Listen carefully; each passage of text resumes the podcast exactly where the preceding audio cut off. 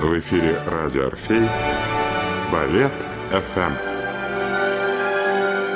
Хотите узнать, как звучит танец? Балет ФМ. Авторская программа Илзы Лиепа. Программа подготовлена при финансовой поддержке Федерального агентства по печати и массовым коммуникациям. Здравствуйте, дорогие друзья! Сегодня я продолжаю свой рассказ об основателе английского балета, хореографии Фредерике Аштоне.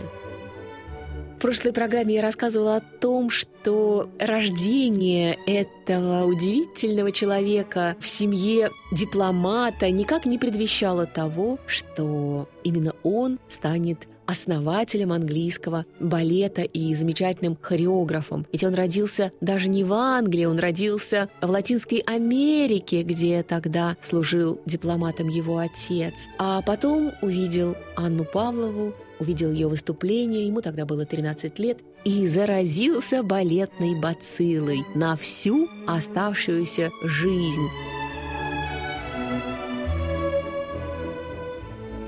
Потом был Лондон, посещение разных студий балета, большое влияние на его становление как хореографа и артиста оказал Леонид Мясин и Бронислава Нижинская, с которой он встретился в Париже. Потом были первые хореографические опыты и встреча с дамой Нинет де Валуа, которая тоже очень родила о создании английской школы балета и английского национального балета. Нинет де верит в звезду Фредерика Аштона, приглашает его ставить балеты для своей новой труппы, и самое главное, она очень хочет привлечь внимание королевы к ее деятельности и понимает, что в этом ей как раз может очень помочь талантливый английский хореограф Фредерик Аштон.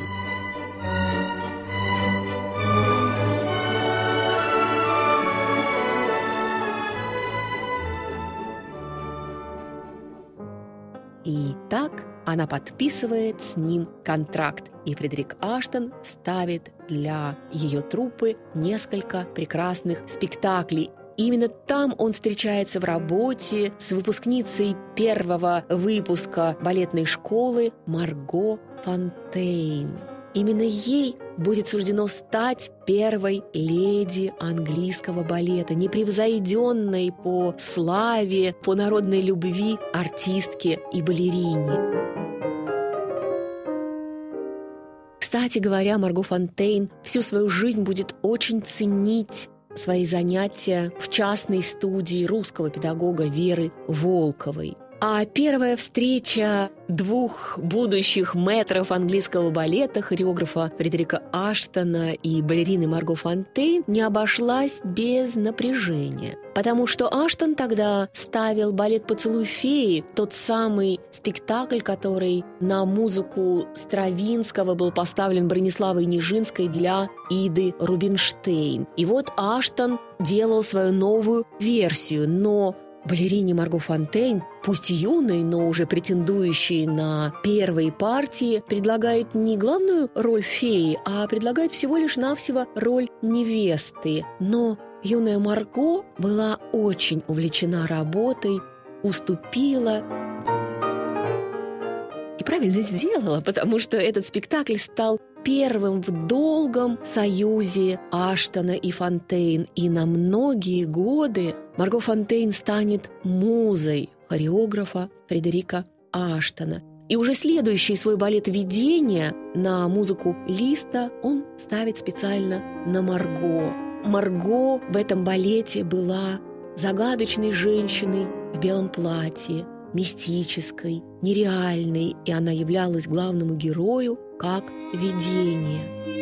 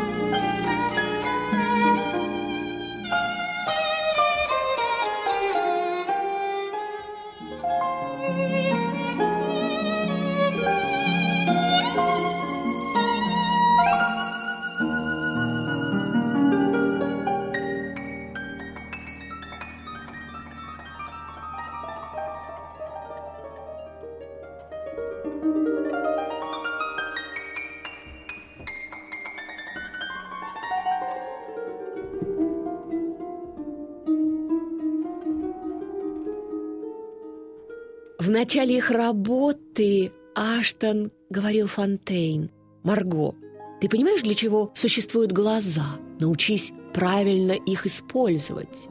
Загипнотизируй зал, и ты сможешь отвлечь публику от своей техники».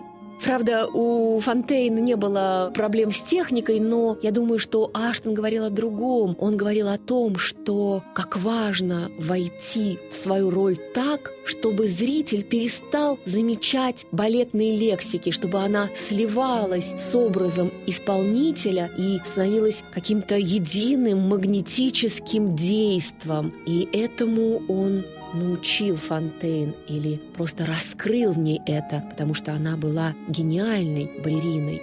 А Аштон был очень удовлетворен своей новой примой балериной и еще до войны ставит для нее один за другим множество разных балетов. Ну, эти названия остались уже просто как перечисления в хрониках, в энциклопедиях. Среди этих балетов есть спектакль «Ноктюрн», «Конькобежцы», «Свадебный букет», «Данте соната». Опять же, обратите внимание, все очень самобытно. Темы, настроения идеи, все очень ново. И каждый спектакль — это открытие, это шаг вперед, это эксперимент. Хотя я думаю, что Аштон никогда не ставил для себя задачи кого-то поражать. Он просто жил балетом, он самозабвенно любил этот балет и открывал свое сердце и душу. И оказалось, что они бездонны. А потом началась Вторая мировая война, она прерывает творческую активность труппы, а самого Аштона призывают в королевские военно-воздушные силы. Коллектив распущен, но некоторые артисты, которые остались в Лондоне, решают работать даже во время воздушных налетов. И что они придумывают? Они организуют нечто похожее на наши фронтовые бригады, называют это ланч-балетами, которые они показывают во время перерыва, когда клерки и служащие выходят из своих офисов, чтобы перекусить. А в военных условиях это было тоже очень хорошо. Это был максимум того, что можно показать. Но вот война закончена, и уже после войны неутомимая Нинет де Валуа продолжает поиск помещения для своей труппы. И в 1945 году, наконец-то, было принято знаковое для английского балета решение о переезде ее труппы Сэндлерс Уэллс на сцену театра Ковен-Гарден, где до того времени выступала только Королевская опера. И вот первым спектаклем на сцене Ковен-Гарден становится «Спящая красавица» с Марго Фонтейн Авророй.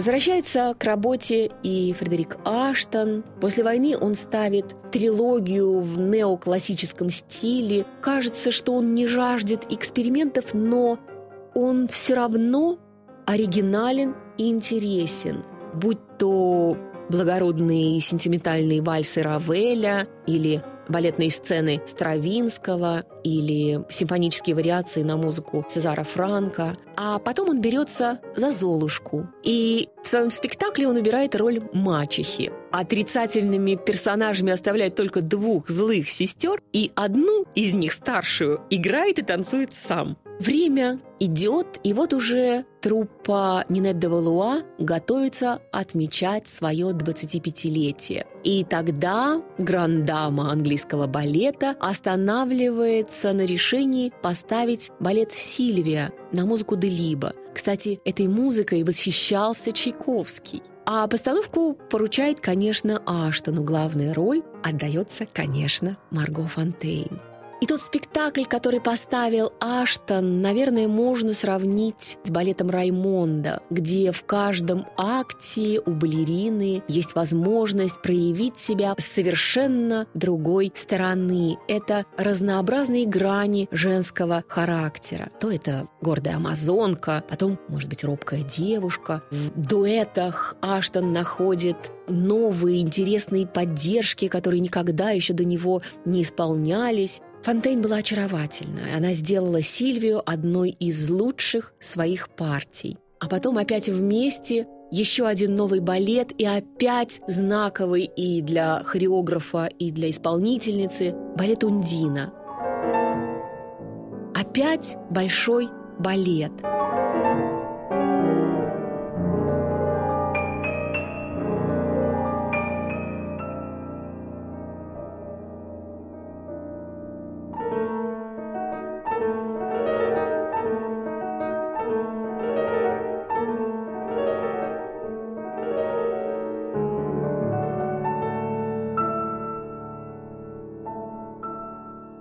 Здесь Аштон окунается в легенды старой, любимой им Англии и в буквальном смысле наслаждается. Роль Ундины идеально подошла и данным, и индивидуальности Марго Фонтейн. И во время работы Аштон сумел так тщательно проработать тончайший рисунок движений рук, которые отличают Ундину от людей. И создавался какой-то совершенно нереальный образ. Вы не понимали, это действительно балерина, которая танцует, персонаж, или это неземное существо? Марго была пленительна, загадочная, как писали они, чувственная Марго. Критика отмечала, боже, как трепетали ее ножки, а руки умоляли, шалили и рыдали. Марго в Ундине упивалась танцем, словно плела кружева.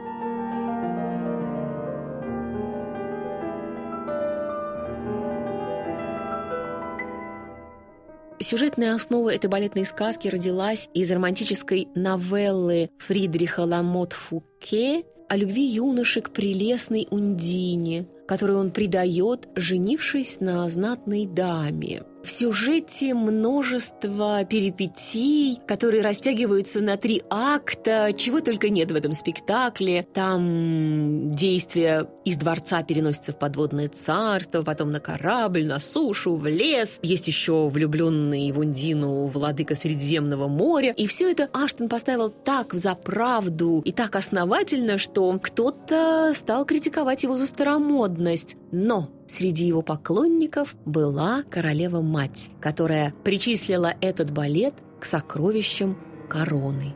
И балет Ундина скоро был объявлен британским национальным достоянием, ведь это настоящий английский балет. А вот идею для следующей постановки подсказала ему великая русская балерина Тамара Платонна Корсавина – которая жила тогда в Лондоне. Именно она была первой исполнительницей «Видения розы», «Жар птицы», «Карнавала», всех этих удивительных фокинских спектаклей, поставленных для сезонов Дягилева. И Корсавину, конечно, интересовало все, что происходило в королевском балете. И вот так именно из ее рук Аштон получил тщетную предосторожность. Балет старинный, комический, в котором когда-то Корсавина танцевала Лизу на сцене Мариинского театра и была очаровательной, изящной, ироничной. Казалось, что это крестьянская девушка переодетая маркиза. Может быть, она сошла с полотен старинных художников. Одним словом, тщетная предосторожность, которая вначале называлась «худо сбереженная дочь», невероятно увлекла Аштона. Он любил английскую деревню, он любил солнечный свет, позднюю весну. Это история о первой любви, где мама прочит дочке богатого дурачка, а та влюблена в деревенского парня. И кончится все замечательно, только мама найдет свою дочку вместе с возлюбленным на сеновале. В общем, этот старый французский балет Аштон поставил с большим юмором и очарованием. Он будет говорить «Корсавина разожгла мой энтузиазм». Ее рассказы были ясными и чарующими. Благословляя меня, она сказала «Возьми и вышивай по этой конве». И было великим счастьем располагать этим источником знания, живой нитью, которая связывала меня с великим старым Мариинским. Я хотел воплотить в этом балете свою любовь к шуткам, к веселью. Успех изумил меня. В другие свои балеты я вложил больше себя с меньшим результатом. И действительно получился очень веселый, милый балет, где танцуют даже курочки с петухом. Этот фрагмент можно часто увидеть на гала-концертах, потому что это совершенное очарование. И вообще этот балет об уютном доме, об атмосфере семейной жизни. И аштоновская тщетная предосторожность более полувека не сходит со сцены и обошла, наверное, все театры мира, включая и Большой театр. А следующим, совершенно безусловным шедевром Аштона стал новый балет для его несравненной музы Марго Фонтейн. Верность ей балетмейстер хранил всю жизнь и поставил для нее более 28 балетов. Я не знаю в истории балета другого такого факта. Это был балет «Маргарита и Арман». А случилось вот что. Марго организовала лондонский дебют Рудольфа Нуриева, который тогда остался за границей. Она выступила с ним в Жизеле, увлеклась его необычайно взрывной индивидуальностью, его нервным танцем, и хотя к тому времени она была уже в критическом для балерины возрасте, ей было 44 года, тем не менее она все еще прекрасно танцевала и попросила Аштона поставить балет для их дуэта, для таких, какими они были тогда. Ему было 25, ей 44, дикарь и первая леди британского балета, как их называли тогда в прессе. Надо сказать, что благовоспитанный Аштон сначала просто оторопел от замашек Нуриева, от его необузданности, непосредственности, но он не торопился с выводами, все-таки у него было английское воспитание. Он стал думать о том, какая бы это могла быть тема, и остановил свой выбор на «Даме с камелиями». Он придумал гениальный ход. Это был балет-дуэт под аккомпанемент фортепианной сонаты си минор Листа –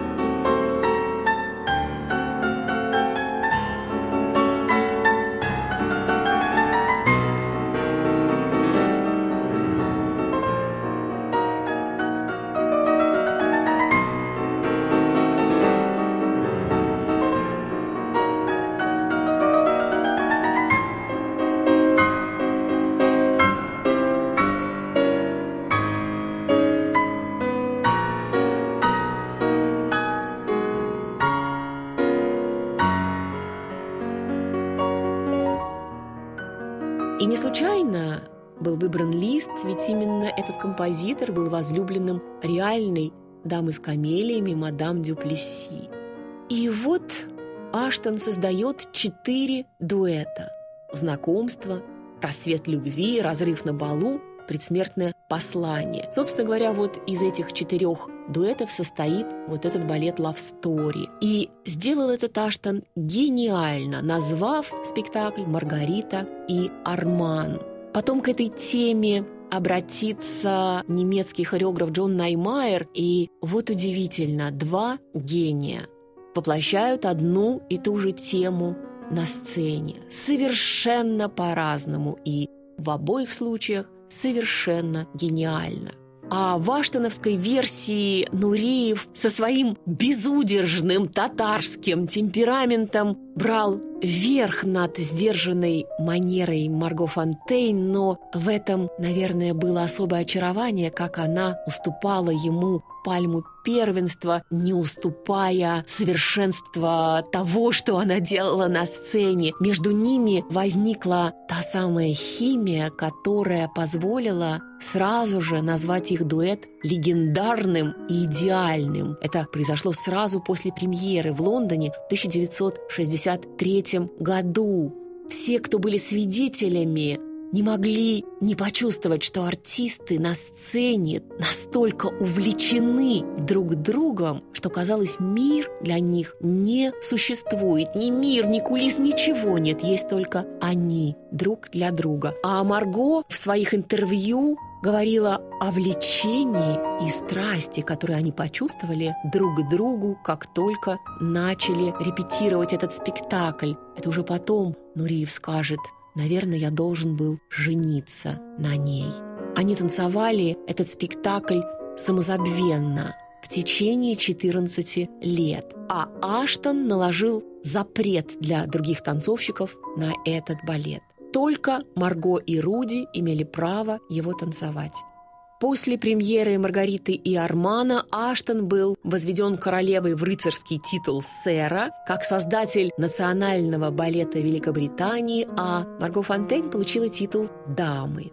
И, кстати говоря, в этом спектакле «Маргарита и Арман» есть один момент воспоминания, воспоминания о Анне Павловой. Маргарита Фонтейн сидит на кресле, опустив головку и сложив ножки точно так, как на одной из известнейших фотографий сидит любимейшая балерина хореографа Анна Павлова.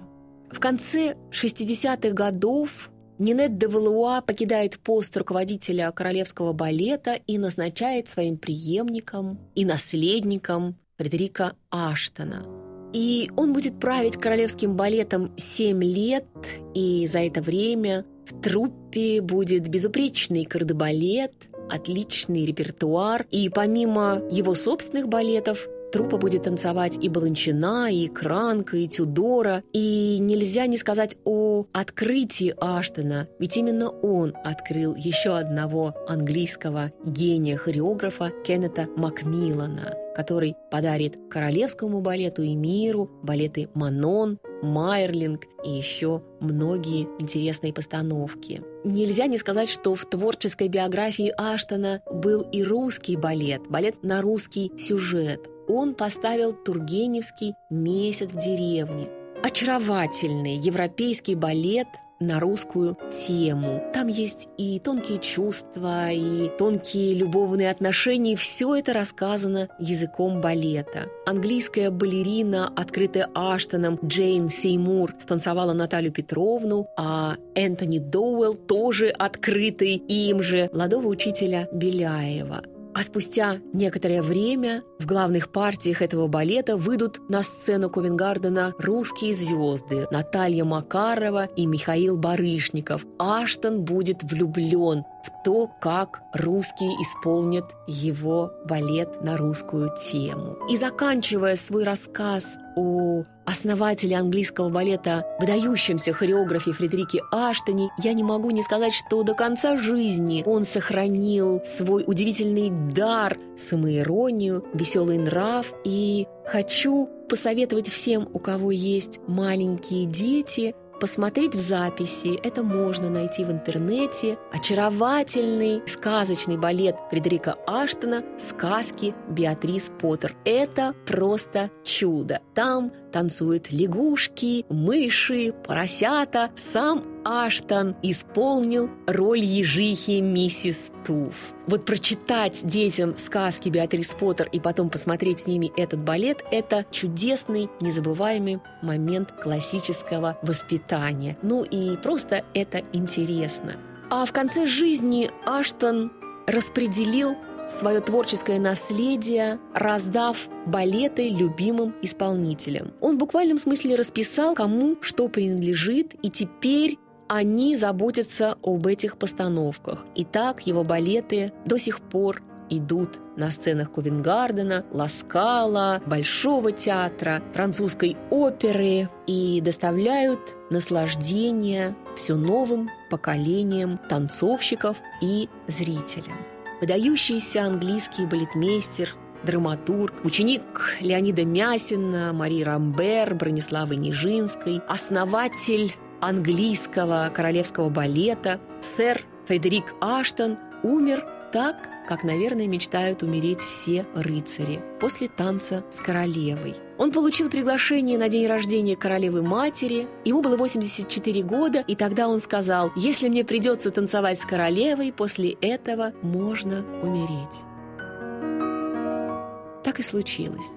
Они танцевали под гениальный аккомпанемент Мстислава Ростроповича, а через две недели он скончался во сне в своем доме. Так ушел из жизни этот замечательный балетный романтик.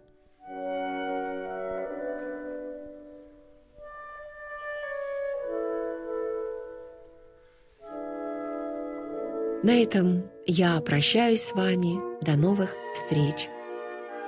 Ваша Илзе Лиепа. Вы слушали авторскую программу Илза Лиепа «Балет ФМ». Каждый понедельник на волнах радио Орфей. Балет ФМ. Здесь звучит танец. Программа подготовлена при финансовой поддержке Федерального агентства по печати и массовым коммуникациям.